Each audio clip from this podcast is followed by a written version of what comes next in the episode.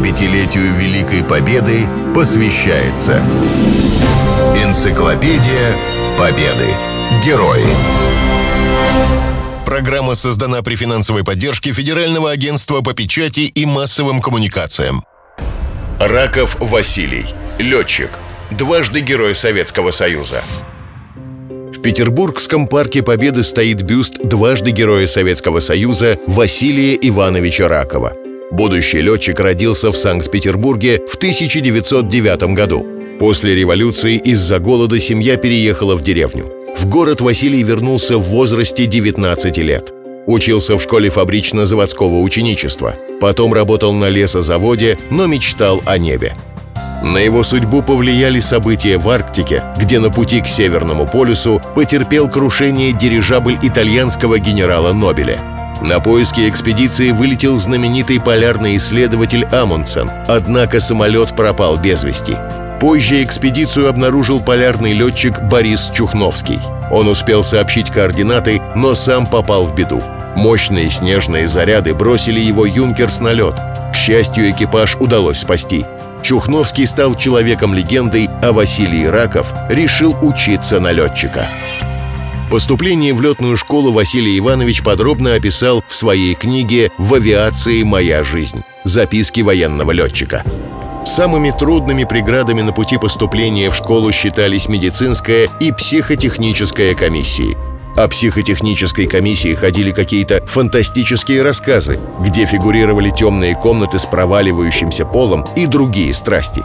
Рассказывали, что испытуемые не только должны падать там в некую пропасть, но и сразу же после этого показать при проверке нормальный пульс и вообще не обнаруживать ни малейших признаков волнения.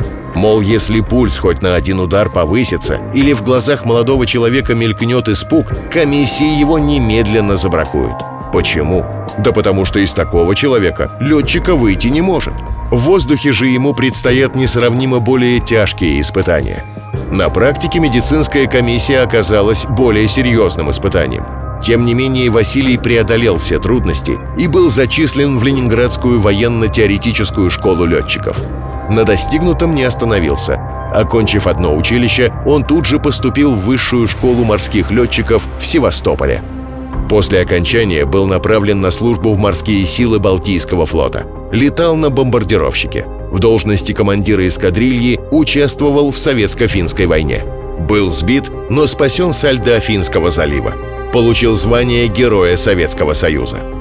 Перед началом Великой Отечественной войны Василий окончил военно-морскую академию имени Ворошилова. После окончания был направлен командовать авиационной бригадой на Черноморский флот. Оборонял Севастополь. Раков вспоминает. В среднем за сутки в Черноморское небо поднималось почти 200 самолетов морской авиации. Периодами их было до 500. Только над Черным морем и его побережьем, только морской авиацией и только с нашей стороны. Во время напряженных боев, когда враги рвались к Севастополю, многие истребители вылетали по 6 и даже 7 раз в сутки, выше всяких человеческих возможностей. Бомбардировщики и торпедоносцы летали днем и ночью, группами и в одиночку. Они поднимались до высоты более 5000 метров и снижались при бомбежке подчас ниже 600, пренебрегая опасностью подорваться на собственных бомбах. Самолет Ракова покинул осажденный Севастополь одним из последних. Летчика направили воевать на родную Балтику. Он командовал пикировочно-бомбардировочным полком. Участвовал в битве за Ленинград. Под его руководством потопили крупный немецкий крейсер «Необа».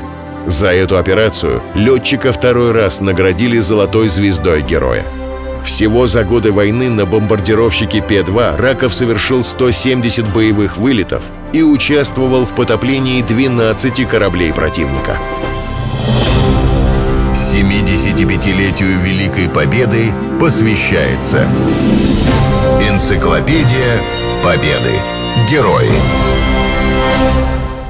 Программа создана при финансовой поддержке Федерального агентства по печати и массовым коммуникациям.